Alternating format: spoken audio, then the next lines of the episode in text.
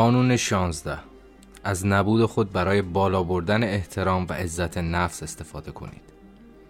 داوری زیاد در دسترس بودن باعث کاهش بها می شود. در واقع هرچه بیشتر دیده و شنیده شوید معمولی تر به نظر می رسید. اگر برای مدتی محدود از گروهی که در آن عضو هستید کناره گیری کنید بیشتر در موردتان صحبت خواهد شد و حتی بیشتر تحسین می شوید. باید بیاموزید چه زمانی جایی را ترک کنید با کمیاب بودن برای خود ارزش ایجاد کنید. سرپیچی و رعایت قانون. سرگیوم دوبالون نوازنده دورگرد بود که در قرون وسطا در جنوب فرانسه از کاخی به کاخی دیگر می‌رفت. شعر می‌خواند و نقش شوالیهی عالی را بازی می‌کرد. در قصر جاویاک او خانمی زیبا به نام مادام گیلیما دو جاویاک را دید و عاشقش شد. برایش شعر و آواز خواند. با هم شطرنج بازی کردند و کم کم آن خانم هم به او علاقمند شد. گیوم دوستی به نام سر پیر دوبار جاک داشت که با هم سفر می کردند و او نیز در قصر حضور داشت. پیر نیز عاشق خانمی به نام ویرنتای در قصر جاویاک شده بود که فردی بخشنده اما دمدمی مزاج بود. روزی پیر و ویرنتای با هم دعوای شدیدی کردند. ویرنتای او را جواب کرد و پیر از دوستش گیوم خواست که کمکش کند تا رابطهشان بهبود یابد و باز مورد لطف و محبت ویرنتای قرار گیرد. گیوم قصد داشت تا قصر را برای مدتی ترک کند اما چند هفته بعد که بازگشت از قدرت جادوییش بهره گرفت و پیر و آن خانم با هم آشتی کردند. پیر احساس کرد که شدت عشقش ده برابر شده است. از این رو از تجربهش برای گیوم گفت. او می‌گفت هر چقدر قهر طولانیتر و شدیدتر باشد احساسی که پس از صلح و آشتی به وجود می آید شیرین تر است. سرگیون به عنوان نوازنده دورگرد به خود میبالید که انواع شادی و غمهای عشق را تجربه می کند پس با شنیدن حرفهای دوستش دلش خواست شیرینی آشتی پس از قهر را تجربه کند. بنابراین وانمود کرد از دست خانم گیلما بسیار عصبانی است و دیگر نامه عاشقانه برایش نفرستاد. سپس ناگهان قصر را ترک کرد و حتی از شرکت در جشنها و شکارها خودداری نمود. این مسئله خانم جوان را بسیار خشمگین کرد. گیلما قاصدهایی نزد گیون فرستاد تا بفهمد چه اتفاقی افتاده است. اما او قاصدها را نپذیرفت و فکر کرد همانطور که درباره پیر چنین اتفاق افتاده بود این کارها خانم گیلما را عصبانی و مجبورش می کند تا برای آشتی پیش قدم شود. با وجود این غیبت گیوم تأثیر وارونه داشت. زیرا باعث شد گیلما بیشتر دوستش بدارد. حالا گیلما به طرز عجیبی در پی شوالیهش بود و برای او پیام های عاشقانه می نوشت تا آن زمان هیچکس چنین رفتاری را از یک خانم ندیده بود. یک بانو هرگز نوازنده سیار را دنبال نمی کرد و گیوم از این موضوع خوشش نیامد. کارهای افراطی گیلما باعث شد گیوم احساس کند گیلما دیگر شعن و منزلت سابق را ندارد و دیگر نه تنها از نقشهش مطمئن نبود بلکه نسبت به او دچار تردید نیز شده بود. سرانجام گیلما پس از چندین ماه بیخبری از گیوم بیخیال شد. او دیگر قاصدی نفرستاد و گیوم کم کم به فکر افتاد که شاید گیلما از دستش عصبانی است و سرانجام نقشهش عملی شده است. او دیگر نمی‌توانست صبر کند. حس کرد زمان آشتی فرا رسیده. پس بهترین لباسش را پوشید اسبی را به زیبایی زین کرد کلاهخودی زیبا بر سر نهاد و راهی جاویاک شد. گلیما با شنیدن خبر بازگشت معشوقش به سرعت برای دیدنش رفت. جلوی او زانو زد روبندش را برداشت تا او را ببوسد و بابت هر رفتاری که موجب خشم او شده بود عذرخواهی کرد. بحت و ناامیدی در چهره گیوم نقش بست. نقشه او با شکست مواجه شده بود. گیلما نه تنها عصبانی نبود بلکه عشقش عمیقتر شده بود و گیوم هرگز لذت آشتی پس از قهر را تجربه نکرده بود. گیوم با دیدن این رفتار گیلما و ناامید از اینکه طعم لذت آشتی بعد از قهر را نچشیده است تصمیم گرفت دوباره شانس خود را امتحان کند.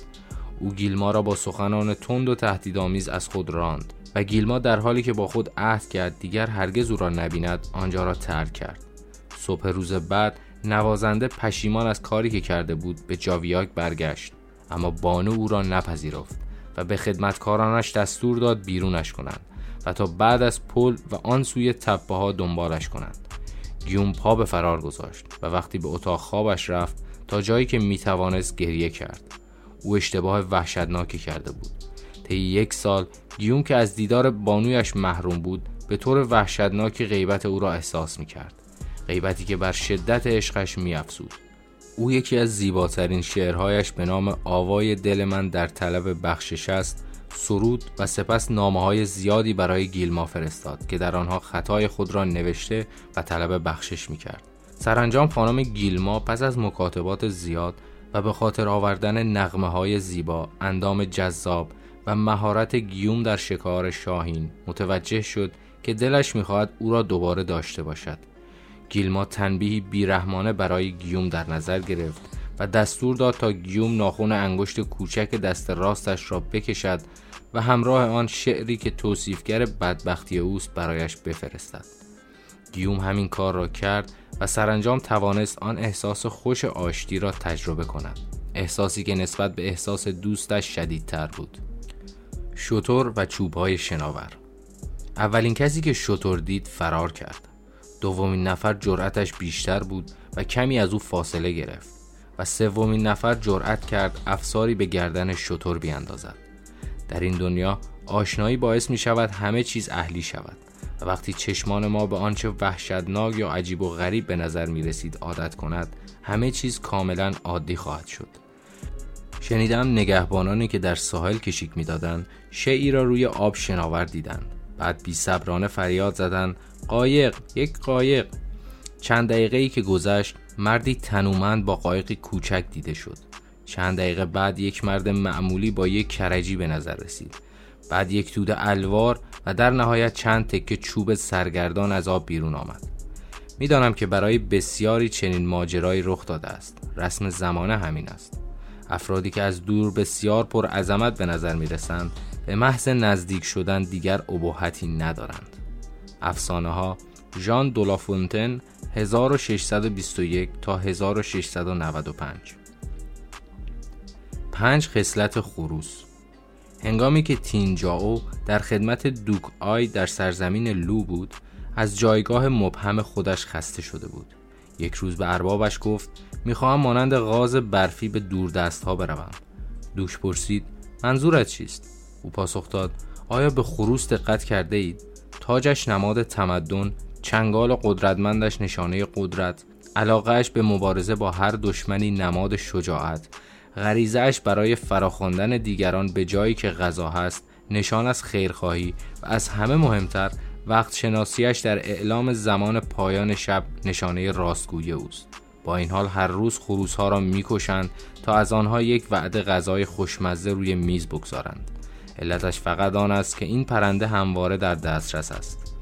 اما غاز برفی هزاران کیلومتر پرواز می کند سپس در باغ خانه استراحت می کند ماهی و لاکپشت را شکار می کند و به دانه های ارزن نک می زند و برای خودش راه می رود و همه بیان که پنج ویژگی خروس را داشته باشد این پرنده را تنها به این دلیل که کمیاب است تحسین می کنند به همین خاطر باید مانند غاز برفی پرواز کنم افسانه های چین باستان یوهسیوسن 1947 میلادی. تفسیر گیوم دو بالون در تلاش برای کشف لذت آشتی ناخواسته حقیقت قانون حضور و عدم حضور را تجربه کرد. در آغاز باید پیش چشم طرف مقابل باشید و حضورتان را پررنگ کنید. اگر خیلی زود غیب شوید ممکن است فراموشتان کند. اما به محض آنکه احساسات معشوقتان برانگیخت و عشق آشکار شد دوری آن را شعله ور می کند اگر برای غیبتتان دلیلی نیاورید آتش عشق شعله ورتر می شود و طرف مقابل تصور می کند که او مقصر است. وقتی دور هستید تخیلات عاشق پروبال می گیرد و این پروبال عشق را غنیتر می سازد برعکس این مسئله نیز صادق است. اگر یادتان باشد هرچه بیشتر گیلما به دنبال گیوم می‌رفت از علاقه گیوم کم می‌شد. گیلما بیش از اندازه در دسترس و حاضر بود و هیچ مجالی برای تخیل و تصور به گیوم نمی‌داد. وقتی در نهایت گیلما از فرستادن قاصد دست برداشت گیوم توانست بار دیگر نفس بکشد و سراغ نقشهاش برود. هر آنچه دریق و کمیاب می شود ارزش و احترام پیدا می کند آنچه بیش از اندازه در اختیارمان باشد و با حضورش ما را خسته کند از نظر ما حقیر می شود در دوران قرون وسطا زنان همواره عشق شوالی هایشان را به چالش می کشندن و آنها را به سفرهای طولانی و طاقت فرسا می فرستادن. دلیلش این بود که آنها به خوبی از الگوی حضور و عدم حضور باخبر بودند. در حقیقت اگر گیوم گیلما را ترک نمی کرد گیلما احتمالا خودش مجبور می شد او را از خود دور کند. تجربه غیبت را برای خود رقم زند. عدم حضور علاقه های جزئی را محو می کند و عشق شدید را شعلور می سازد مثل باد که شم را خاموش و آتش را شعلور می کند لاشفوکو 1613 تا 1680 رعایت قانون. آشوریان قرنهای متمادی با سیاست مشت آهنین بر آسیا حکمرانی کردند. اما در قرن هشتم پیش از میلاد قوم ماد علیه آنها شورش و سرانجام خود را از یوغ آشوریان آزاد کردند. حال مادها میبایست دولت جدیدی تشکیل می‌دادند. آنها که مصمم بودند از هر نوع استبدادی جلوگیری کنند از سپردن تمام قدرت به یک نفر یا تأسیس حکومت سلطنتی خودداری کردند. اما بدون وجود رهبر دیری نپایید که کل کشور دچار هرج و مرج و به حکومت‌های کوچکتر تقسیم شد. در حالی که هر روستا با روستای دیگر در حال جنگ بود در یکی از این روستاها مردی به نام دیاکو زندگی می کرد.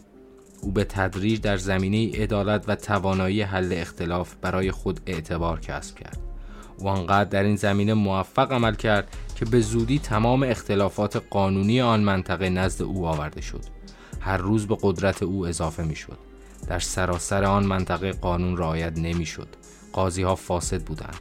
دیگر کسی به دادگاه اعتماد نمی کرد و همه به زور متوسل می شدند.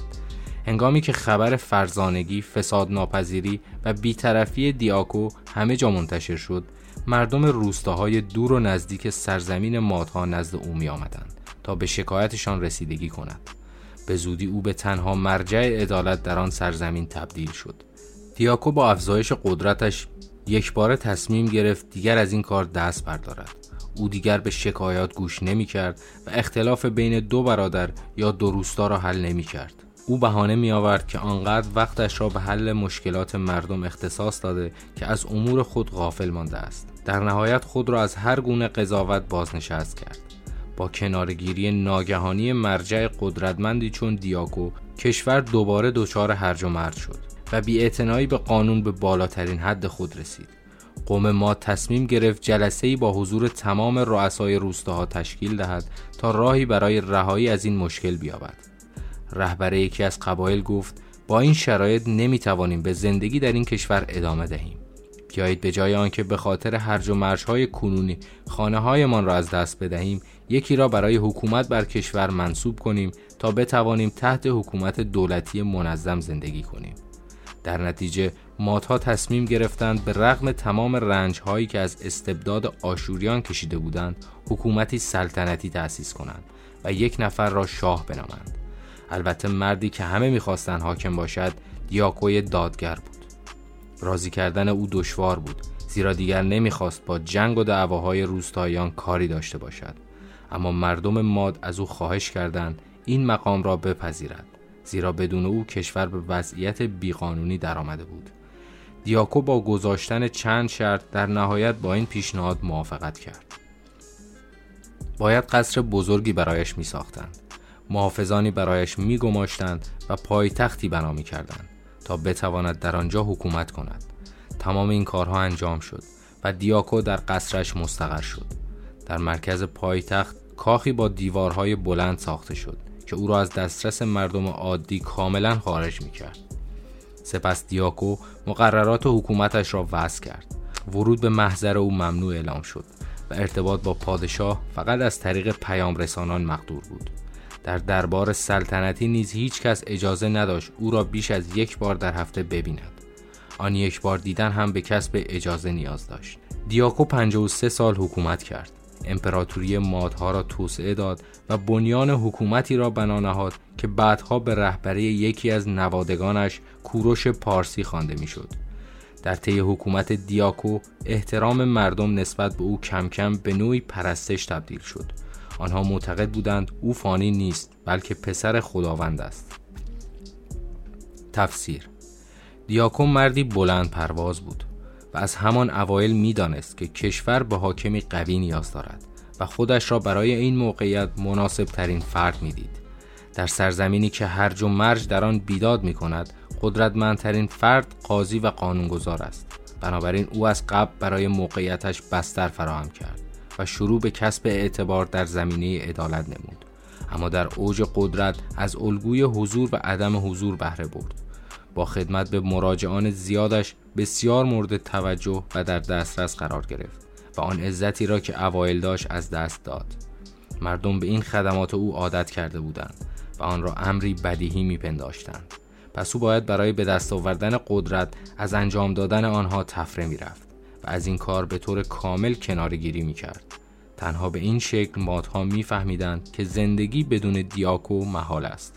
همانطور که پیش بینی کرده بود مادها به سراغش آمدند و برای حکمرانیش التماس کردند. پس از آنکه دیاکو به واقعیت این قانون پی برد به طور کامل عملیش کرد. در کاخی که مردم برایش ساخته بودند به جز چند درباری هیچ کسی نمی توانست ملاقاتش کند و آنها هم به ندرت می توانستند او را ببینند. همان گونه که هرودوت می نویسد این خطر وجود داشت که اگر مردم طبق عادت او را ببینند به حسادت و کینه منجر شود. دسیسه و توطعی برای او تدارک دیده شود. اما اگر کسی او را نمی‌دید این افسانه قوت میافت که او از ویژگی های متفاوت با انسان برخوردار است.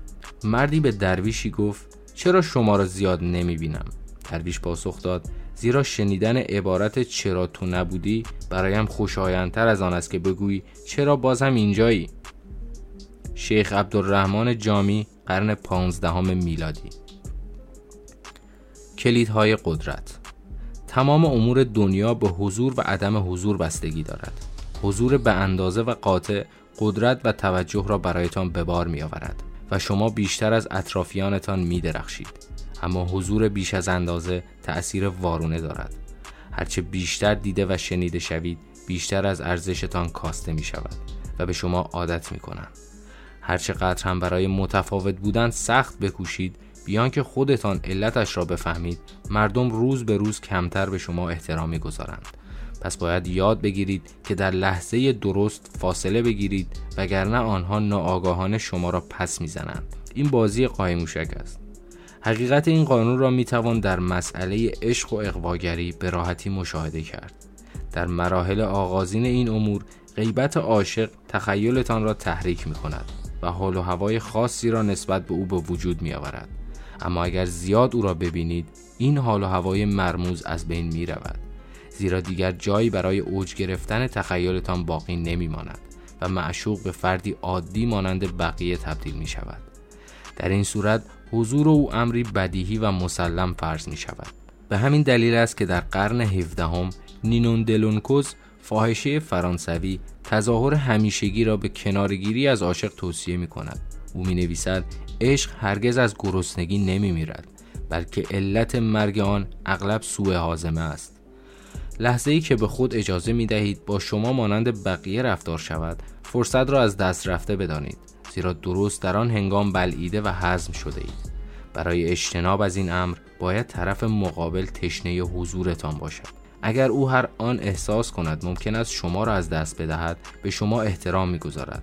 پس به الگوی حضور و عدم حضور متوسل شوید دقت کرده اید وقتی کسی میمیرد چقدر محترم می شود پس از آنکه میمیرید تمام آنچه درباره شما وجود داشته متفاوت به نظر می رسد. نام شما را با احترام به زبان می آورند. افراد با یادآوری انتقادها و بحثهایی که با شما داشتند احساس پشیمانی و گناه می کنند. آنها می‌دانند حضوری را از دست دادند که هرگز باز نمی گردد. اما مجبور نیستید تا زمان مرگتان صبر کنید. کافی برای مدتی به طور کامل از نگاه ها دور باشید. با این کار پیش از آن که واقعا بمیرید نوعی مرگ خلق می کنید و وقتی باز می گردید گویی که از مرگ بازگشته اید فضایی متفاوت همراهتان خواهد بود و با بازگشتتان خیال مردم راحت می شود دیاکو با این روش خود را پادشاه کرد ناپلون می‌گوید اگر مردم مرا زیاد در تئاتر ببینند کم کم دیگر متوجه حضور من نمی شوند و مرا نمی بینند این جمله نشان می دهد که او به قانون حضور و غیبت پی برده بود. امروزه در دنیایی که پر از حضور است بازی کنارگیری بسیار قدرتمند عمل می کند ما به ندرت می دانیم چه زمانی کنارگیری کنیم. در نتیجه هیچ مسئله خصوصی نمانده است. بنابراین هر کسی که می‌تواند به انتخاب خود ناپدید شود ما را به ترس و حیرت وامی دارد رمان نویس جی دی سالینجر و توماس پینچن با آگاهی از اینکه چه زمانی ناپدید شوند پیروان گرد خود آورده بودند.